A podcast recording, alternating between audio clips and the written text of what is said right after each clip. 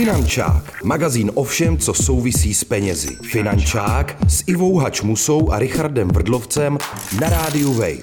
Právě začíná magazín Finančák. A vítá vás u něj Richard Vrdlovec a, A Iva Hačmusa. Iva Hačmusa. Ivo, neskákej mi do toho.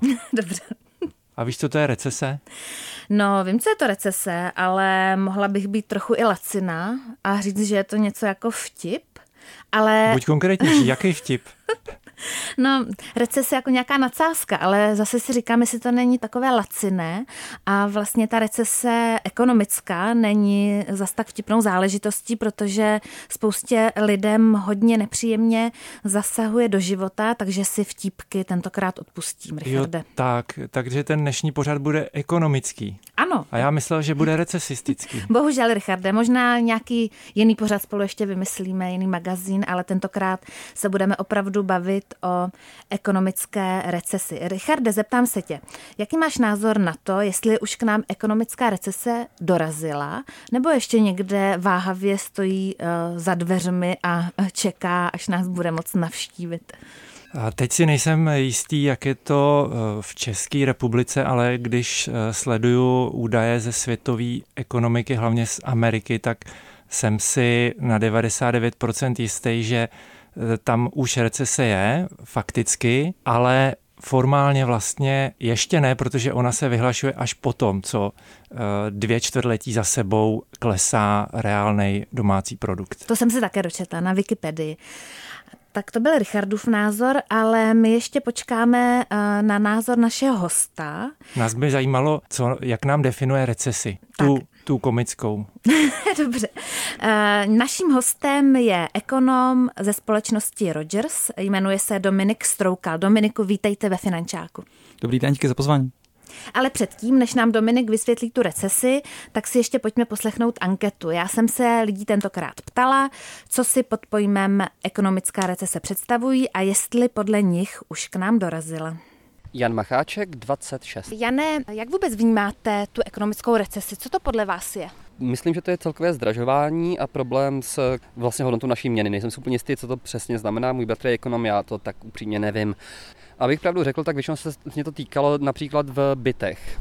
Co se týče nakupování nájmů a nebo podobných situací v bytech, jelikož momentálně, alespoň co jsem četl na internetu, tak člověk by měl věnovat jednu třetinu svého platu na bydlení. Ještě se mi nestalo, že bych potkal byt, ve kterém bych za jednu třetinu opravdu žil. Myslím, že mladí lidi dneska nemají úplně možnost si vlastně byt koupit. Pro mladí lidi je momentálně velice náročný opouštět bydliště nebo zakládat rodinu.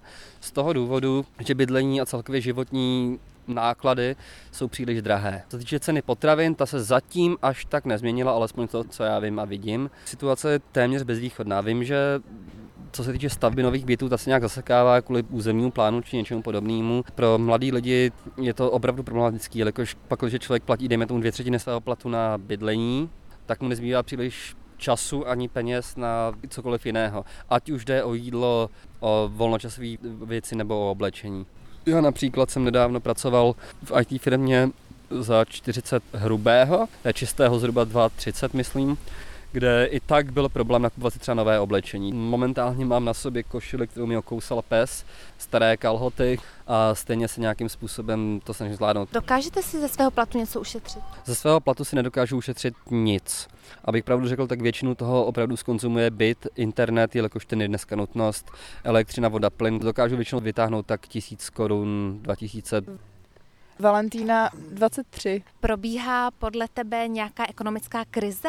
Nevím, jestli bych to úplně nazvala jako ekonomickou krizí, ale, ale jako určitě jako by asi jsme si všichni všimli, že se zdražuje, že třeba ceny bydlení rostou závratně, no, potravin, takže jakoby, neřekla bych, že nejlepší ekonomická doba teďka nebo situace, nebo tak, no.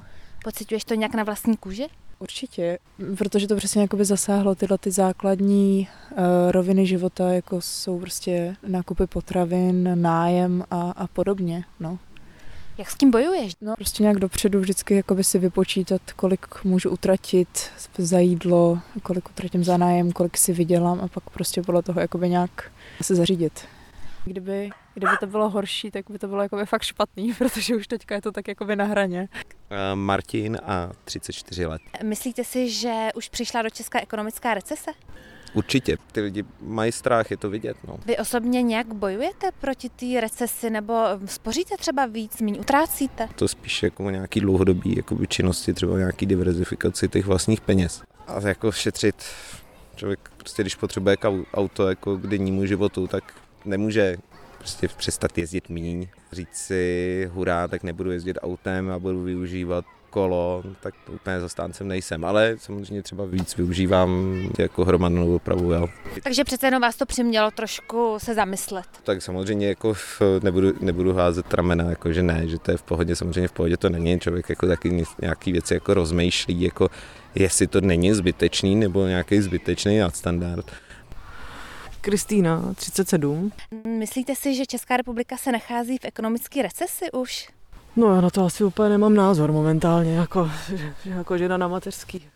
A cítíte nějaký pokles životní úrovně? To necítím. Takže neděláte si nějaký úspory nebo nešetříte zatím? Momentálně ne. Tak v době jako téhle inflace jako to asi nemá úplně význam něco šetřit. Rozhodně ne českou korunu. Uh, Lucie, 36 let. Cítíte na vlastní kůži už tu recesi nastupující? Úplně na vlastní kouži si přiznám, že ne, ale spíš uh, to vnímám i z pohledu toho, co se děje okolo mě a uh, právě jak uh, začínají být, řekněme, ve stresu mý blízcí. Tím, že žiju sama, tak nejsem úplně asi v té situaci a mám docela i jako finanční rezervu v té situaci, kdybych jako musela teďka nějak úplně přemýšlet eh, nad každou korunou, ale určitě eh, nepopírám, že ten problém okolo je a, a vnímám ho. Měla jsi to nějaký dlouhý, Ivo? Vy tentokrát. Asi zajímavý téma. Bylo to zajímavé a lidi se mi rozpovídali. Já jenom připomínám, že stále posloucháte magazín Finančák na rádiu Wave. S námi je tady ekonom Dominik Stroukal a bavíme se, nebo budeme se bavit o ekonomické recesi. Dominiku, jak na vás ty odpovědi působily z té ankety? Zajímavý je, že lidi vnímají, že už tady nějaký problém je, zatímco ekonomové ještě tu recesi nevyhlásili. A když se podíváme zpátky na ty recese, které si možná ještě pamatujeme, někteří z nás, já nevím, jestli mladí respondenti, když se na to člověk zamyslí, tak 2008 to možná asi už ani tolik nepamatujou, ale, ale my když jsme vnímali, že ta recese přišla, tak to bylo spojené třeba s pádem Lehman Brothers, prostě jakmile se zhroutily americké finanční trhy, prudce, to bylo v září 2008, ale my jako ekonomové datujeme tu recesi už do prosince 2007, takže my v ní velice často jsme, ale ještě jsme to prostě nahlas neřekli a to dost dobře může být i současná situace. Mě zase zaujalo a připomnělo mi to eh, graf vyhledávání na Google, kde lidi vlastně, kde vystřelili eh, zájmy o témata recese a inflace současně, což je naprosto unikátní eh, v historii minulých recesí. To se opravdu moc neděje, že recese jsou spojený spíš s poklesem cen, nicméně oni přicházejí po období, kdy ty ceny hodně rostou a taky ten úplně nejjednodušší způsob, jak se vysvětluje to, proč vůbec nějaké jsou, je, že ta ekonomika se nafoukne dát nějaký svůj potenciál a to většinou potom vede k tomu, že je větší poptávka než nabídka, jak bychom řekli my a tlačí to nahoru ceny a proti tomu musíme začít bojovat, ať už v té fiskální části tím, že se tolik eh, nerozdává lidem, sníží se vládní výdaje, ale hlavně v té monetární, to znamená začnou růst úrokové sazby, což u nás už vidíme dlouho, ale už se to děje v eurozóně, už se to děje ve Spojených státech. A v takovou chvíli my tu ekonomickou činnost brzdíme a když se to udělá prudce, no, tak se můžeme propadnout až pod ten potenciál, no a to je ta definice recese. Ale já bych ještě podotknul, že eh, tenhle způsob, eh, jak ovládat ekonomiku, eh, patří do takového mainstreamu, řekněme, ale třeba škola laissez-faire, to znamená nechat být, říká, že ten stát by neměl zasahovat do ekonomiky a ta ekonomika si bude procházet těmi cykly přehřívání a ochlazování přirozeně a e, vlastně díky tomu, že stát nebude zasahovat, tak neudělá tolik škody, jako třeba možná udělal v, posledních, e, v poslední dekádě. Určitě je to relevantní názor a já s ním v zásadě souzním. Já mám problém s tím, že my si velice často vezmeme eh, z těch ekonomických škol jenom polovinu a nakombinujeme to do něčeho, co dohromady nedává už vůbec žádný smysl. Což znamená, že my velice často tu ekonomiku podporujeme v těch dobrých časech, ale potom, když to padá, tak řekneme dobře a teď jako leze fair, teď, teď nebudeme nic dělat. Ale jako ve světě, kde máme tu centrální banku, máme tu vládu, které jako ty problémy, pokud to na ten názor dostáváme, způsobily, no tak potom na druhou stranu je máme alespoň kvůli tomu, aby je brzdili. Ty centrální banky byly právě vytvořeny proto, aby v těch špatných časech dokázali, dokázali tu ekonomiku se zpátky nějak nakopnout, ty vládní výdaje jako nástroj ekonomický taky. Takže když si z toho vezmeme jenom jednu polovinu, no tak potom to samozřejmě vypadá absurdně. Kdyby, tak potom ať všechno. Ale uh, tohle je jako podivný mix. Při každém problému je samozřejmě důležitý najít vyníka a hodně se spekuluje o tom, jestli za tu přehrátou ekonomiku nebo nastupující recesi může minulá nebo současná vláda, válka, kterou vyhlásilo Rusko Ukrajině a podobně. Jak to vidíte vy? A vždycky je to mix té měnové a fiskální politiky, té, té vládní. A já mám tendenci více to vidět na straně té měnové politiky, to znamená, my jsme zažili po roce 2008 jako světově unikátní situaci, kdy úroky byly tak strašně nízké, že a peníze, jak říkám, ekonomie byly tak levné, že prostě proudily úplně všude. To je, to je rekordní období pro akciové trhy, to rekordní období prostě pro cokoliv, co bylo závislé na těch levných penězích. A viděli jsme to na nemovitostech, prostě Češi jsou v tom ještě o trošku, o trošku dál než kdekoliv jinde. A to a... se dělo právě kvůli tomu, že centrální banky poskytovaly levné peníze na trh. A No, no, ne centrální banky, ty centrální banky způsobí to, že obchodní banky, kde máme svoje účty, poskytují levnější úvěry a tam, když přijdem, tak vzniklo nový peníze.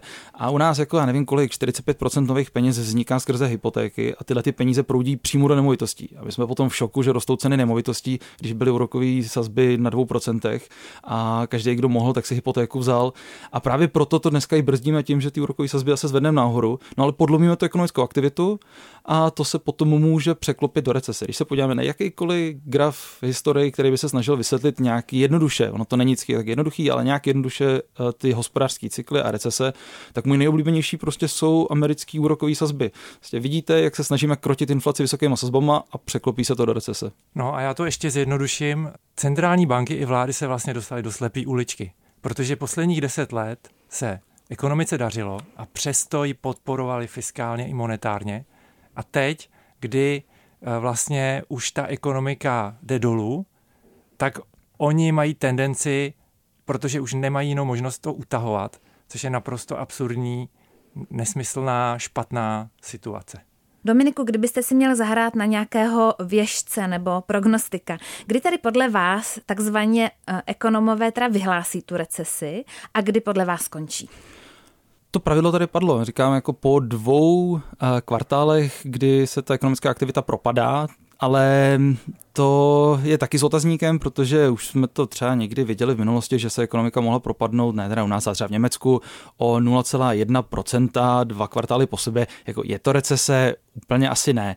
A to, co vyhlašuje americký National Bureau of Economic Research, což je taková jako instituce, která se tím zabývá dlouhodobě, má tu statistiku dlouhodobou, tak ta tvrdí, že to je mix věcí, že musíme vidět prostě všeobecný pokles ekonomické aktivity, což typicky znamená, že roste třeba nezaměstnanost, klesá nám HDP, ty věci musí být trošku nakombinovaný aby jsme dokázali říct, že to ta recese je, ale to si myslím, že se možná jako někdy na konci letošního roku, na začátku příštího roku se můžeme dostat do situace, kdy se to řekne, ale otázka je od kdy, protože pak přeměříme ty čísla zpátky a můžeme říct, hele, možná, možná se vstupem jako Ruska na Ukrajinu to bude ten milník, kdy prostě 2,22 může být jako číslo, od kdy to začneme počítat.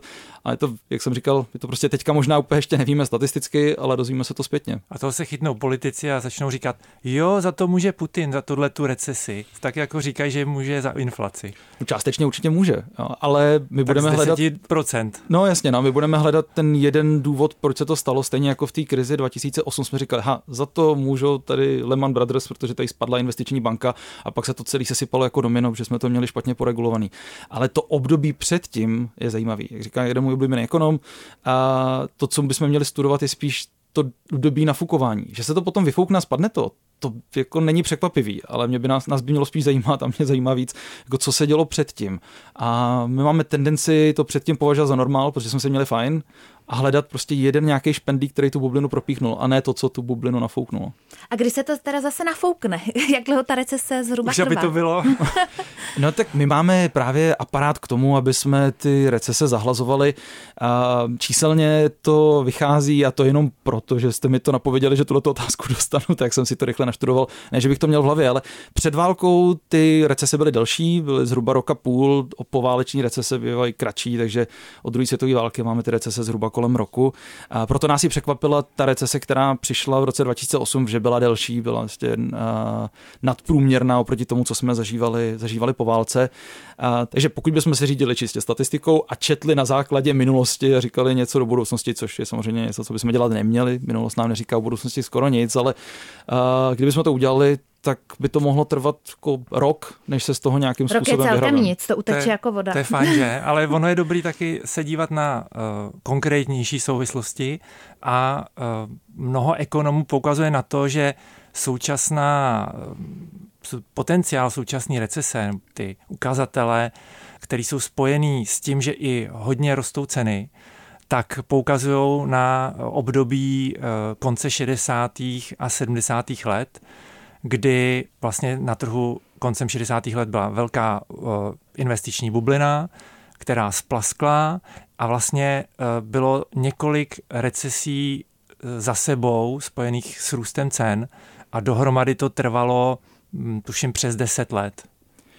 Jasně, ale obávat se toho, co se stalo v minulosti, že se bude opakovat dneska by znamenalo, že jsme se z toho ani trošku nepoučili. Přece jenom je to 50 let a ať už dobrým nebo špatným, ale prostě nějaký nástroje se od té doby vymysleli, používají a můžeme se bavit o velkých věcech, jako je kvantitativní uvolňování, právě o, o tom, o té souře té fiskální měnové politiky. Vlastně něco se změnilo té doby minimálně jako v makroekonomii se z toho stalo lecos, takže já bych neočekával, že se dostaneme do stejných problémů a i ten kontext byl trošku jiný. Odcházelo se od zlatého standardu, bylo to politicky nestabilní období ve Spojených státech a tak dále. Takže to jsou, to jsou věci, které teďka úplně nemáme, ale zase máme úplně jiný. Takže každá ta recese je Já- hm, úplně já- jiná, ale kdo to říkal, ono se to možná neví, ne ten, jestli se to doopravdy řeklo nebo ne, ale někdo to říkal, že historie se neopakuje, ale že se rýmuje. A tady to platí u těch recesí úplně. A já bych řekl, že se, že se rýmuje s, s těmi 60. lety, je to, je to můj názor a obávám se toho, protože spoustu věcí na to ukazuje.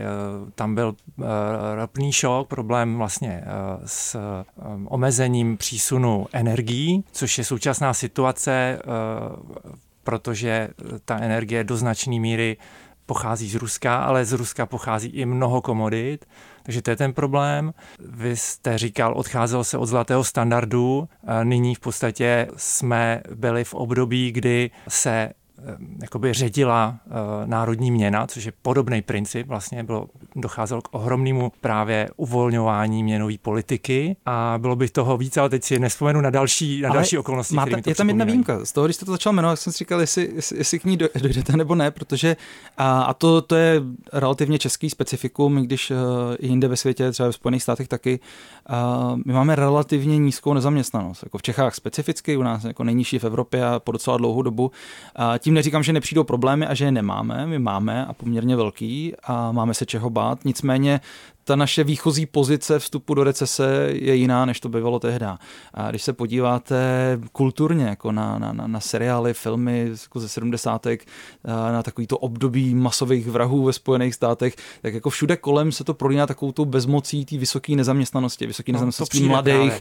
A to se, to se stát samozřejmě může, ale, ale to nevypadá úplně, ten, ten naše, minimálně naše jako vstupní pozice je lepší, než bývala tehda, takže já bych Vstupně se dobrá, toho tolik ale- úplně nebal. Ale jako tehdy. jakoby zase uh, historie ukazuje, že vlastně ta nezaměstnanost uh, reaguje na uh, ze všech ukazatelů, uh, který provázejí recesi, tak re- reaguje jako poslední. Vlastně poslední jakoby naběhne ten nástup nezaměstnanosti. Ano, ale ještě jedna myšlenka, jako u nás, i kdyby se zdvojnásobil počet nezaměstnaných, tak máme nezaměstnanost pořád 6%, což by bylo pořád evropsky jako relativně málo.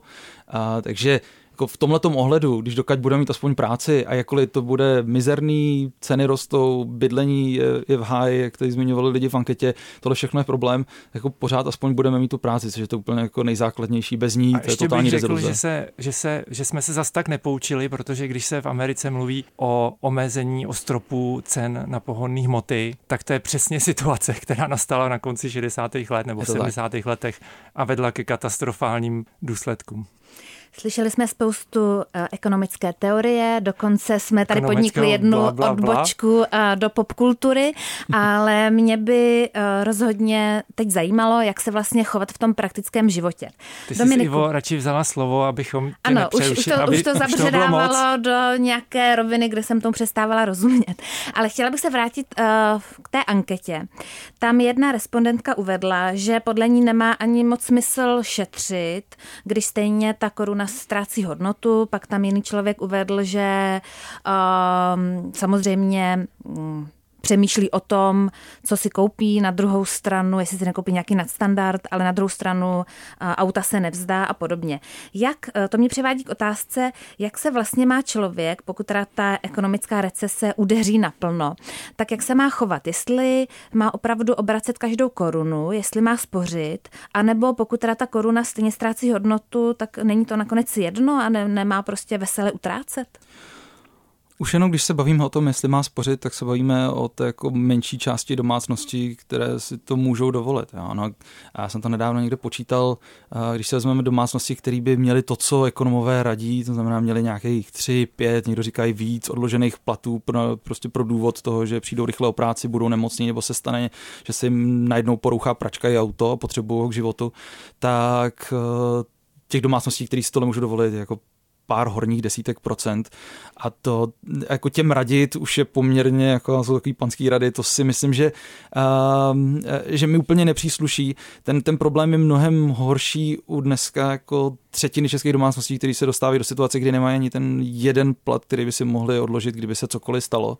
A uh, já, já, já mám tendenci se nesnažit radit, přestože ty otázky jsou teďka ze všech stran, ekonomové říkají jako věci, které se mi strašně blbě poslouchají, jako přestaňte kouřit a nevím, používejte, jako uh, topte si míň. Teď to nejde, že jo? Přestaň no, kouřit. No, ne, já si spíš myslím, že ty lidi se nad tím už zamysleli, jako, že podle mě, kdyby, jako já nejsem kuřák, a kdybych byl kuřák a někdo mi v, jako v rozhlase řekl, zamyslete se nad tím, jestli byste nemohl před kouřit, řekl, a to mě nikdy nenapadlo. To, je, jako, to, je, to jste poprvé jako pane ekonome, kdo mi tohle to řekl, tak já asi přestanu. A ne, to přece jako, já, já to chápu, protože to musí zaznít, ale ale připadá mi to, jak jsem říkal, jako panská ráda. Ta jedna jediná, kterou se snažím dávat, je, že tohle je přesně situace, kdy se můžeme opřít o dělbu práce a jsou tady lidi, kteří se tomu věnují, jsou tady uh, odborníci, a teď nemyslím jako nutně finanční poradce nebo jako odborníky na finance, ale jsou tady úřady práce, který prostě ví, že člověk má nárok na nějakou pomoc, o který on sám vůbec ani neví, je schopný jim s tím pomoct. Jsou tady neziskovky, které se prostě starají o to, aby tuhle tu práci do jisté míry suplovali a pomáhali lidem v těch nesnázích. Prostě teď je přesně doba, kdy jako dává smysl se s někým poradit, zeptat se a, a možná jako zjistit, že to řešení nějaký je a není to ostuda, protože teď je fakt hodně. Takže to je jako jediná rada, kterou si myslím, že občas jako nechceme slyšet, protože se možná i stydíme, že jsme se do těch problémů dostali a, a je to škoda, protože fakt jde hodně. No. A pokud máme to štěstí, že nepatříme do tady té třetiny domácností, které opravdu nemají eh, našetřen ani ten eh, plat jeden, tak eh, já nevím, když jsem třeba člověk po škole a mám třeba, já nevím, na účtu 50 tisíc korun, co s nima dělat? Mám tam nechám, nechat ležet nebo máme někam, já vím, že je to malá částka, ale někam investovat, nebo co s tím mám provést? Tak jestli očekávám, že přijde nějaká recese, tak samozřejmě, když se podívám sám na sebe a řeknu si, existuje poměrně nezanedbatelná šance, že bych mohl přijít o práci a tu práci nějakou dobu nemít. A musel bych se třeba i odstěhovat, protože prostě neutáhnu nájem v Praze, tak budu muset někam jinam. A to obnáší nějaký náklady, no tak těch 50 tisíc je dobrá rezerva, kterou dneska mít v Čechách na spořícím účtě, který už nějaký procenta jako trošku dají. Je to bída, prostě inflaci neporazím, ale musím se s tím smířit, taková je dneska situace, ale je to pro mě aspoň nějaká rezerva. Pokud je to 50 tisíc, který mám navíc nad všechno, co už jsem si jako takhle dal bokem a myslím si, že o práci nepřijdu, jsem si poměrně jistý a jsem majťák a jsem s tím jako relativně v pohodě, že sice nebudu mít možná takový peníze, jak říkal kolega respondent, ale třeba aspoň tu práci nějakou mít budu, no tak potom ta jediná rada, kterou jako člověk může dát, je jako investovat, ale ten horizont mít jako dlouhý, nečekat, že, že, že, že vydělám za půl roku, za rok, že porazím inflaci. Ne, on to může padat, ale pak budu v budoucnosti spokojený, že jsem nakupoval v době, kdy to padalo za levnější ceny. No. Já bych byl s tím investováním hodně opatrný. Hmm. Radši bych si nechal ty peníze na účtu, protože vlastně začínající recese hrozí velkými ztrátami při investování. Jasně, pokud je člověk jako vy nebo já, tak si myslím, že si jako dokáže večer sednout a říci, hele, já si myslím, že vychytám dno nebo někde poblíž dna a nedává smysl jako nakupovat teď, že to bude ještě hůř. Já si to myslím. Já jsem mám, jako, mám akcie prodaný a, nestydím se o tom mluvit nahlas, protože si myslím, že to ještě dolů půjde. A už jako další dobu, ale, uh, ale zase pokud člověk prostě nechce studovat, nechce prostě tyhle ty věci řešit, má svých starostí dost, no tak potom jako v tom propadu sice teď nevychytal úplně nejlepší okamžik, ono se mu to ještě může dost sesunout, ale nakupuje během té fáze, kdy to jde dolů, takže nakupuje za levnější a pokud ten horizont má dostatečně dlouhý, tak to takový problém není. No. Ale je to těžký, je to mentální cvičení, protože vidět, jak se člověku odpořují na investicích peníze a neprodat to je strašně těžký, ale, ale cesta to je. Takže vlastně lidi, kterým se neodpařuje nic, tak můžou být spokojení, protože nemají s tím stres. Který si nakoupili státní dluhopisy, které byly chráněny proti inflaci. No, to jsou jediní lidi, kterým tak, se neodpařuje jenom. Tak ty jsou vysmátý a tyhle ty dluhopisy už vláda stopla, protože nechce se jí platit to, co způsobila, takže hmm. teďka už moc šancí není a asi nejlepší je nechat to na tom účtu, protože je to jistota ztráty malý. Přesně tak. Tak. No, ne, ne, ono, on... ono se k tomu dá říct hodně, ale když tomu někdo nerozumí, lepší, když se obrátí na někoho zkušeného a, a nebo, a to je zlatá rada, když spoří postupně. Když si odkládá postupně, tak to riziko toho poklesu není tak velký. Souhlasíte, Dominiku, s Richardem? Jasně, eh, to rozložení v čase a, a pravidelnost jsou věci, které fungují a ten další horizont taky, jako když už prostě chce někdo investovat, ale, ale zaznělo to, to už jsme, jsme překlápili do té komické recese, no, jakože prostě to, co způsobila sama vláda, jak rozdávala lidem na dloupisech. Ono fakt jako dneska, pokud člověk nemá úplný štěstí, že jako jsou věci, které ještě trošku rostou, nebo má prostě jako jenom nemovitosti, nebo něco takového, které ještě rostou, a je tam je jako otazní u ekonomů, jestli náhodou by se to nedokázalo zhoupnout dolů, možná už to trošku taky vidíme, tak, tak se nám všem odpařuje. A teď je otázka, jestli chceme jako mít jistotu, to, že se nám odpaří kolik je dneska inflace minus úrok na spořícím účtě, 10% s jistotou, anebo se nám odpaří těch 10% taky s jistotou, protože i když zainvestují, tak pak zpátky vyberou peníze, které prostě jsou ponížené o inflaci, ale ještě dost možná to může propadnout o nějaký procento navíc, anebo alespoň část té inflace jsem schopný porazit. A to už je trošku gamble, a ne každý na to má, ne každý má potom klidný spaní a ještě v době, kdy se bavím o tom, jestli nemůže přijít recese, tak jako já bych měl radši klidný spaní a já jsem si to tak zařídil, já teďka úplně negamblim. Tak uvidíme, co naši posluchači. Dominiku, já jsem typ člověka, Richard to ví, že já hrozně ráda vždycky eh, končím finančák nějakou pozitivní, optimistickou zprávou, tak bych ji prosím chtěla slyšet i od vás. My máme teďka jako lokální problém, když se podíváme na cokoliv, co je vzdálenější než jako jedna generace lidská. Já vždycky říkám, ať tomu člověk dá nějakou tvář a ta tvář, na kterou se koukáme, je moje babička, kterou znám, že daří se jí dobře, narodila se v roce 1929 a její babička, která se narodila v roce 1848. To je jako babička mý babičky, člověk, který ho zná, člověk, s kterým si povídám, tak ten svět byl úplně v troskách, jako v porovnání s dnešní dobou, to byla tragédie, nikdo by tam nechtěl žít, bylo to peklo na zemi a jako přes člověka, který zná člověka, se dostaneme do dneška, kdy jako se o těchto těch věcech můžeme bavit v prostředí relativního blahobytu. To neznamená, že nemáme problémy, ale jako v historii bylo mnohem, mnohem, mnohem hůř. Takže ty problémy současné jsou vlastně malicherný a jde o to se s nima nějakým optimistickým způsobem vyrovnat. No teda dokonce i Richard je dneska optimistický, já úplně zírám. Dominiku, moc krát děkujeme za návštěvu ve Finančáku. Těšilo Díky nás. pozvání, mě těšilo. Moc krát děkujeme. Loučí se s vámi Iva Hačmusa, Richard Brdlovec a náš dnešní host Dominik Stroukal. A těšíme Díky se to, na příště. Díky za to, že nás posloucháte. Finančák, magazín o všem, co souvisí s penězi. Finančák s Ivou Hačmusou a Richardem Vrdlovcem na rádiu Wave. Další díly Finančáku najdeš na webu wave.cz lomeno Finančák, v mobilní aplikaci Můj rozhlas a dalších podcastových aplikacích.